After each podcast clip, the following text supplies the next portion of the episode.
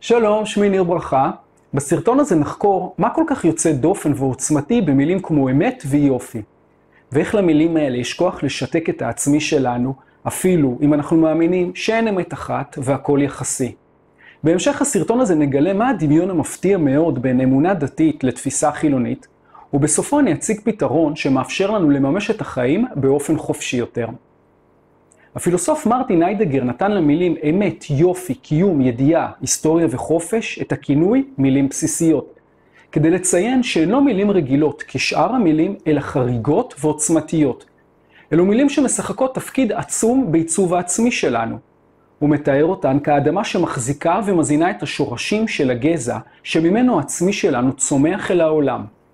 המילים הבסיסיות הן לא משהו שאנחנו משתמשים בו או חושבים עליו, הן מאפשרות אותנו כמו שהאדמה מאפשרת את העץ, וכאשר פוגעים בהן, הקיום שלנו מותקף. רגע לפני שנצלול למשמעות המלאה של המילים הבסיסיות ביחס למימוש החיים, בואו נקדיש מחשבה ליחסים בינינו לבין מילים. משמעות של מילה מתקבלת מתוך השימוש שלנו בה, ומתוך מה שהמילה מאפשרת לנו לחוות. לדוגמה, המילה פטיש מובנת לנו דרך השימושים שהפטיש מאפשר לנו. מתי המילה פטיש מקבלת את הערך שלה? כאשר משהו מתקלקל. אנחנו צריכים לתקן את המצב ולהחזירו למצב הקודם. לדוגמה, אני אשתמש במילה פטיש כשהוא חסר לי, כשאני זקוק לו, כמו במשפט איפה הפטיש. כשאני מרוצה ממנו, כשאני מרוצה מהשימוש בו, אני אגיד הפטיש יעיל. או לדוגמה במשפט, הפטיש נשבר. כל זמן שאין לנו צורך מסוים שמקשר אותנו אל המילה, היא בעצם רצף של אותיות מתות במילון. שימו לב, אם אנחנו זקוקים למילון כדי להבין משמעות של מילה, זה מעיד שהמילה הזאת היא לא מחוברת אלינו לא ברמה הנפשית ולא ברמה השימושית. כשאין לי צורך בפטיש, הוא סתם מקל שמחובר לגוש פלדה. כשיש לי צורך בו, המילה הופכת למכלול שלם, שכולל את הצורך שבשבילו אני משתמש בפטיש, וגם לאופן שבו אני מחזיק ומניף אותו. כשאני משתמש בו, אני לא חושב לעצמי שאני מחזיק ביד חתיכת עץ וגוש פלדה. למעשה, אני לא חושב עליו בכלל, אלא פשוט משתמש. המילה עצמה נהיית רלוונטית כשהפטיש חסר לי, או כשאני מסתכל וחושב עליו במקום להיות שקוע בשימוש ובפעולה. לדוגמה, אם אני זקוק לו והוא לא נמצא בהישג יד, אז נולד בי הצורך להשתמש במילה פטיש. כמו למשל בשאלה, איפה הפטיש? או באמירה, אני הולך לקנות פטיש. וכשאין לי אפשרות להשיג פטיש, אני מחפש לו תחליף. לדוגמה, אני אנסה להשתמש במשקולת בכדי לדפוק את המסמר בקיר. אל תנסו את זה בבית. כל זה מלמד אותנו שמשמעות של מילה נולדת כשאנחנו זקוקים לפעולת החיבור, כשיש חוסר. כך גם עם המילה האמת. מתי אנחנו מתחילים להשתמש במילה האמת? כאשר היחס שלנו אל העולם ואל עצמנו נשבר. כאשר יש ספק ויש חוסר. כלומר, החיפוש אחר האמת מתחיל ברגע שהאמת עבדה לנו. הוא מתחיל ברגע שאנחנו מזהים את חסרונה. או במילים אחרות, אנחנו מתחילים לחפש אחר האמת שתאחד ותחבר אותנו מחדש אל עצמנו ואל העולם. לאחר שהתרחש אירוע שניתק אותנו מהקשר הרציף והמיידי בינינו לבין עצמנו ובינינו לבין העולם. זה גם הרגע שממנו אנחנו מתחילים להסתכל על הדברים מבחוץ. מה זה אומר לנו? שהחיפוש אחר האמת הוא בעצם ניסיון לחזור למצב קודם, שבו האמת לא הייתה מופרדת מאיתנו. המצב הקודם דומה לכך שאנחנו לא חושבים מהו חמצן, אלא פשוט נושמים. כשהאמת הייתה האדמה שמעגנת את הגזע המוצק שלנו. כשאנחנו מתחילים להשתמש במילה אמת, כמו שאנחנו משתמשים במילה פטיש, אנחנו מנסים לחבר מחדש את החתיכות השונות של תמונת החיים שנשברה לנו. אז הגענו לנקודה שבה ההבנה שלנו את המילה הבסיסית אמת נולדה מכך שהדבר שעליו המילה מצביעה עבד או נמצא. אבל אנחנו חיים בתקופה חילונית, פוסט-מודרניסטית. אנחנו מבינים שאין אמת אחת, אלא אין ספור אמיתות, שמשתנות בין עמים, בין דתות, בין קהילות, בין עמדות פוליטיות וכדומה. אם נחזור רגע לדימוי של העץ והאדמה, אז אנחנו מבינים שהמרכיבים של אדמת הנגב שונים מאוד מהמרכיבים של אדמת הגליל. אבל בשני המקרים, הקשר בין אדמת הגליל לעץ האלון, והקשר בין אדמת הנגב לעץ השיטה, הוא אותו קשר חשוב. כלומר, התוכן של האמת שאנשים שונים מתחברים אליה יכול להיות שונה, אבל עוצמת הקשר וחשיבותו שווים. וההסבר הזה נכון גם למילים בסיסיות אחרות, כגון יופי, קיום או חירות. זה מכניס אותנו למגמה פילוסופית שנקראת פנומנולוגיה, שבמקום לחקור מהי האמת, חוקרת את התודעה ואת ההבנה. ובמקרה הזה, חוקרת את היחס שלנו אל המילים הבסיסיות עצמן. ואם נחזור לדימוי העץ, במקום לחקור את ההרכב הכימי של הקרקע, היא חוקרת איך השורש והגזע ניזונים מהאדמה, בלי קשר להרכב שלה.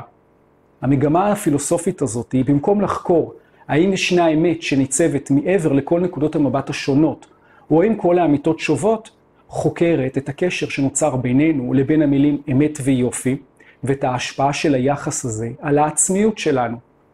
זו פילוסופיה מרתקת, ואני ממליץ בחום להמשיך ולחפש תכנים נוספים בזה. הרעיון מאחורי החקירה הפילוסופית הזו, הוא שכאשר אנחנו חוקרים את היחס הנפשי שלנו אל המילים, את האופן שבו הן משפיעות עלינו, אנחנו חושפים את האופן שדרכו נקודת המבט והחוויות השונות עצמן נוצרו בנו, ואיך הן ממשיכות להיבנות בתוכנו. באמצעות המילים הבסיסיות, אנחנו יכולים להבין איך נקודת מבט הופכת להיות תפיסת אמת טוטאלית לגבי החיים. אנחנו יכולים להיות ביקורתיים ולבחון מה קורה לנו כשאנחנו מזהים את עצמנו כשותפים לנקודת תצפית מסוימת על החיים, כעצים שננטעו באדמה ספציפית ולא אחרת.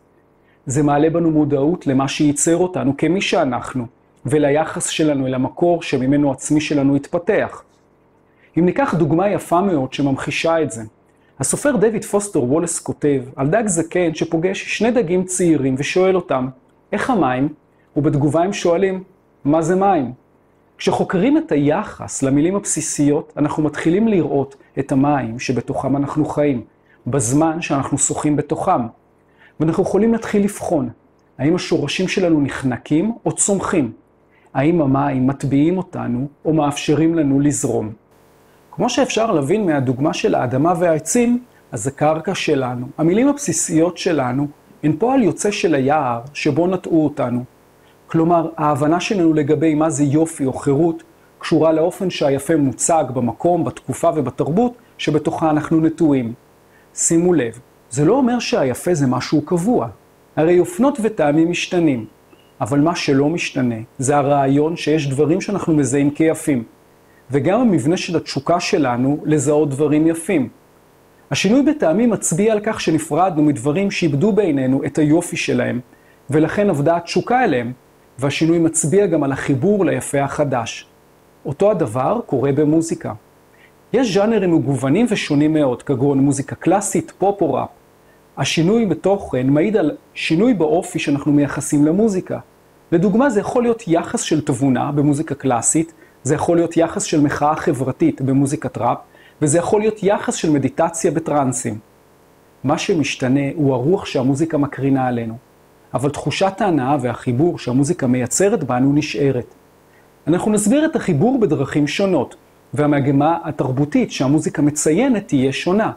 אבל עצם הרעיון שאנחנו מוצאים את עצמנו נלכדים בסגנון מוזיקלי נשאר בכל מקרה. מה זה מלמד אותנו? שגם אם אין אמת אחת גדולה, או אין אמת בכלל, כי אין אמיתות שבאופן מוחלט נכונות לכולם תמיד, כן יש דמיון רב בנקודות המבט השונות.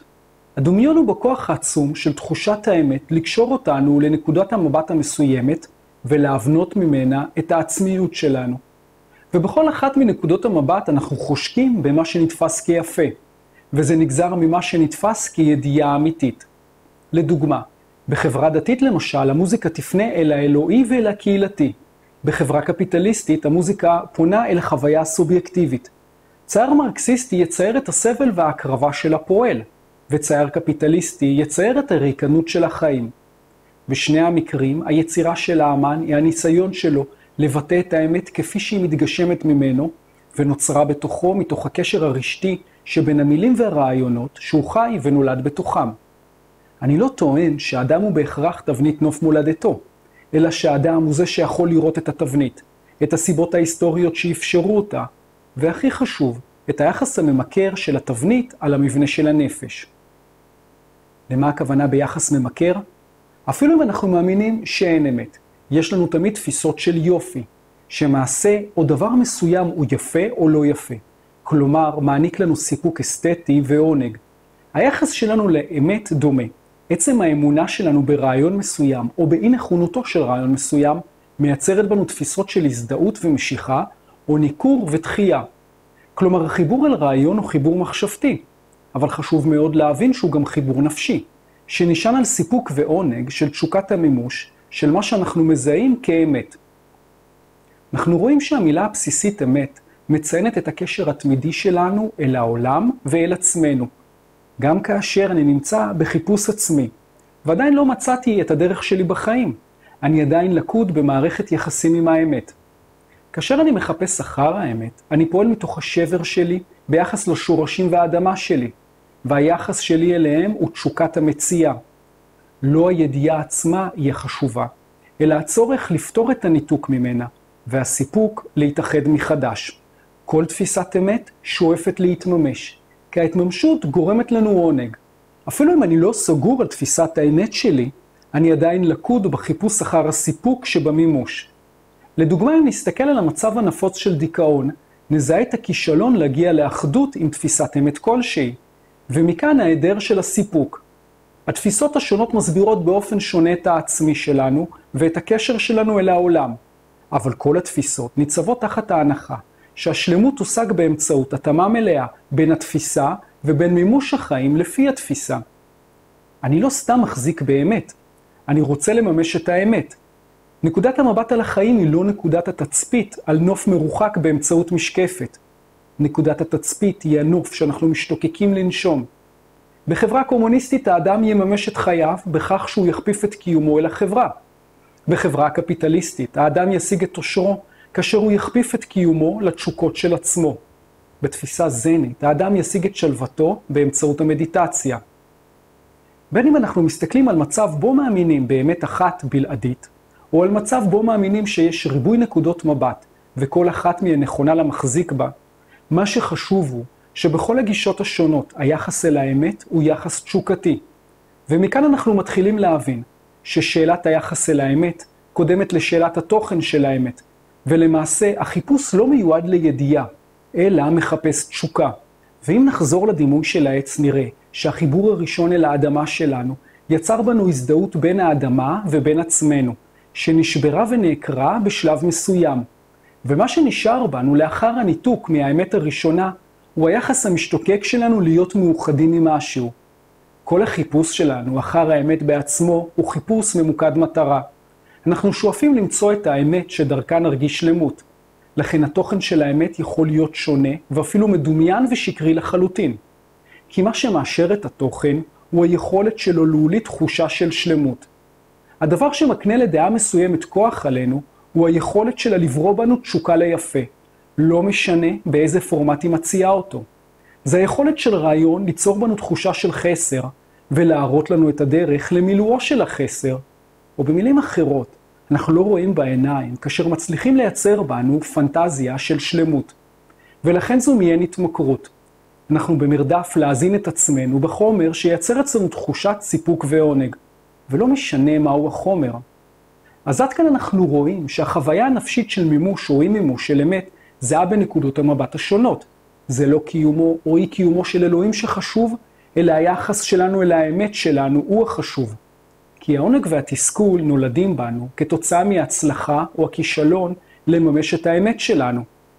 אנחנו אומרים שאנחנו נלחמים על האמת, אבל למעשה אנחנו נלחמים על מנת לשוב אל המקום שבו המילים הבסיסיות, אמת, יופי, קיום, ידיעה, היסטוריה וחופש, לא היו קיימות. כי הן עדיין לא נפרדו מאיתנו. המילים האלה הן המייצרות את ההבדלה בינינו לבין עצמנו ובינינו לבין העולם. כי המילים האלה הן המצביעות על כך שיש משהו שבור בנו. לכן אנחנו אומרים שאין פער בין האדם המאמין לאדם החילוני ביחס שלו אל האמת. כי הדבקות של האמונה היא לא ביחס אל התוכן הספציפי של האמת, אלא ביחס לאדמה שלנו. בדיוק כמו באופנה, התוכן משתנה והתשוקה נשארת. הדבקות של האמונה נמצאת בתשוקת החזרה שלנו אל המקום שבו הרגשנו בית. לכן אנחנו אומרים שמצאנו את האמת, כאשר מצאנו את הדבר שמקנה לנו את תחושת השלמות והעונג שהקיפה אותנו לפני שהאמת התקלקלה לנו, כמו לפני שהחפץ נשבר וגילינו שאנחנו צריכים פטיש. לכן כל אדם שחווה משבר נפשי, כתוצאה מאי היכולת להחזיר אחדות, חווה משבר של אמונה. זה יכול להיות משבר אמונה באלוהים, וזה יכול להיות משבר אמונה בבני אדם או בעצמי, וזה יכול להיות משבר אמונה בחיים עצמם. אז לאן כל זה מוביל אותנו? כמו תמיד, לשאלת הקיום. כי עכשיו אנחנו מתחילים לראות שהחיפוש אחר האמת הוא החיפוש אחר ההשכחה וההסתרה של הקיום. כי החיפוש מונע מאיתנו לשים לב לכוח של המילים לקשור אותנו אל העולם ולשחק בנו. כי כאשר אנחנו לכודים בתוך החיפוש או לכודים בתוך האמת, אנחנו שוכחים לשים לב איך החיפוש והאמת מנתקים אותנו מהקיום ומעבירים אותנו אל ממלכת הדמיון והפנטזיה. החיפוש אחרי שלמות מחודשת הוא התמכרות שיכולה לחסום אותנו. למה הכוונה? אמרנו שהחיפוש אחר האמת נולד כתוצאה של סוג של קלקול ביחס לשלמות. הקלקול זרק אותנו מהיפה ויצר בנו את התשוקה לחזור אל היפה. אפשר להבין את זה דרך הדימוי של סרט קולנוע. חוויית העונג שהיפה מאפשרת לנו, כמו למשל העונג שהקולנוע מאפשר לנו, גורם לנו להאמין שהאמת קיימת. הקולנוע מייצר בנו יחס של אמת לתוכן העלילה, אפילו כאשר מדובר בפנטזיה מופרכת לחלוטין. כי לא התוכן של העלילה הוא מה שחשוב, אלא אשליית השלמות שהיצירה כולה מטמיעה בנו. כאשר אנחנו חווים יחס של שלמות, אז אנחנו מקבלים את האמת שבסרט, על אף המופרכות של העלילה, כי אנחנו יכולים להשיג את היפה. כי גם בלי קיומה המציאותי של אמת, אנחנו יכולים להתענג ולהשיג התרוממות רוח מפנטזיה הוליוודית. כך גם ברעיון של אהבה ממבט ראשון. אנחנו חווים חוויה של שלמות, שגורמת לנו להאמין שקיים קשר אמיתי, שהוא מעבר לחוויה עצמה. כי רגש החיבור נוצר ביחס אל תשוקת החיבור שלנו, ולא ביחס לתוכן מסוים. הסרט מאפשר לנו לחוות מחדש תחושות של ניתוק וחיבור, כאשר הוא ממחיש בהצלחה את הניתוק והחיבור מהאדמה. כמו בחיים, כשאנחנו חווים שיוורון לב רומנטי, אנחנו חושבים שאנחנו זקוקים באופן בלעדי לאדם המסוים, אבל אנחנו זקוקים לתחושת החיבור שהקשר סיפק, ואנחנו יכולים לקבל בעתיד מקשר עם אדם אחר. אחרת, לא היינו מסוגלים להתאהב מחדש. והבעיה נמצאת בדיוק בנקודה זו. שכאשר אנחנו חווים עונג, אנחנו מתפתים להאמין שהעונג מצביע על האמת. אנחנו מאמינים שהתוכן שאפשר את ההתענגות הוא אמיתי, ולכן אנחנו הופכים את העונג לסימן ההיכר של האמת, ולמעשה מגדירים את הידיעה האמיתית כזו שממנה חווינו עונג. מאוד אירוני ביחס ליצורים שאוהבים להגדיר את עצמם כרציונליים. ועכשיו ברור לנו איך אנחנו מסתירים מעצמנו את הקיום. כי התסריט ההוליוודי, כמו החוויה הדתית, כמו עולם הפרסומות, גורם לנו להאמין שהתוכן שמאפשר לנו את העונג הוא הכוון לאמת. ואז אנחנו מפנים את הזרקור של החיים אל התוכן. אבל התוכן הוא בסך הכל הצורה שאפשרה לנו להתענג. אנחנו מרגישים את האחדות, ואז אנחנו מאמינים שיש אחדות, כשכל מה שיש זה יחס של אחדות אל רעיון. זה בדיוק מה שעומד בבסיסם של כנסי התעוררות דתיים ופוליטיים. גם החילוני ירגיש שם התרוממות רוח. גם הדתי ימצא את עצמו מתחבר לטרנסים חילונים. כי האירוע מייצר בנו תחושות של שלמות. והבעיה היא כמובן שאנחנו מזהים את העונג שנובע מצורה ויחס עם התרוממות הרוח של האמת. זה יכול לקרות כאשר חילוני נקלע לחוויה דתית. החילוניות שבו מתערערת, והוא מתחיל לשאול שאלות. אותו הדבר גם לגבי הדתי שנחשף לחוויה חילונית סוחפת. כי תשוקת החזרה אל השלמות גורמת לנו להאמין בתוכן. במילים אחרות, ובכדי להפוך את כל מה שדיברנו עליו עד עכשיו לפרקטי, כל מה שאנחנו צריכים לעשות הוא לקחת את הדבר המשמעותי הבא.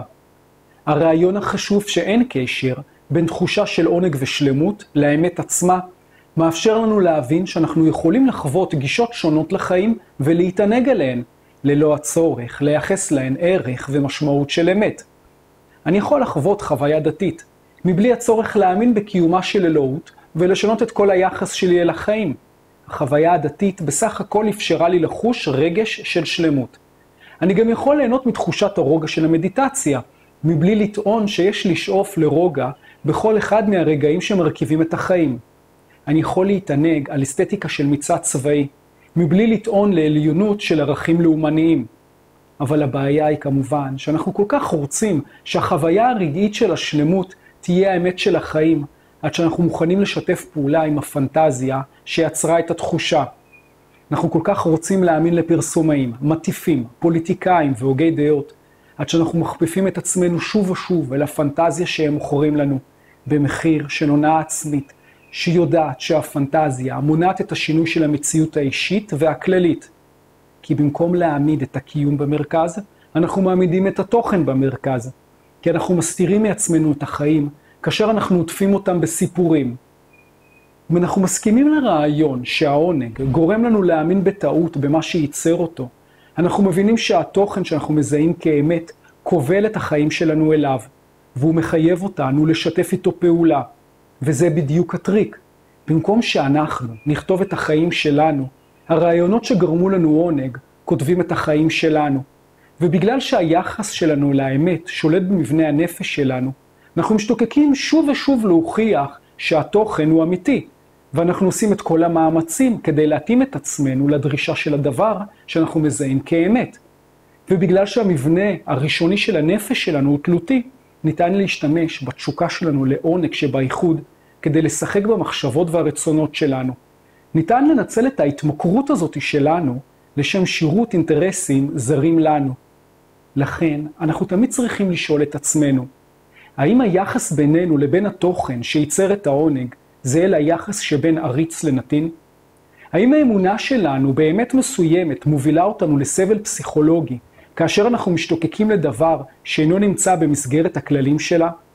האם האמונה שלנו מונעת מאיתנו להיפתח אל עולמות מחשבה אחרים וללמוד מהם כשאפשר, מפני הסכנה הקיימת בהם? האם האמת שלנו גורמת לנו להרגיש נבוכים ולהתמלא בתחושות אשמה מרצון ספונטני שדורש מאיתנו לאפשר לעצמנו ליהנות מהחיים? השאלה שרק אנחנו, ורק מתוך הכנות האינטימית שלנו עם עצמנו, יכולים לענות עליה, היא תמיד אותה שאלה. האם אנחנו חיים את חיינו, או שאנחנו מתעקשים לחיות את החיים שהאחרים תשרטו בשבילנו? אז עד כאן הפעם, ואני מזמין אתכם להירשם לערוץ שלי ביוטיוב כדי שנוכל להמשיך לראות ביחד איך הפילוסופיה עצמה השתנתה כדי לאפשר לאמת להיראות, ואיך אנחנו יכולים לקחת את המחשבות שלה בשביל לאפשר לקיום שלנו להתגלות.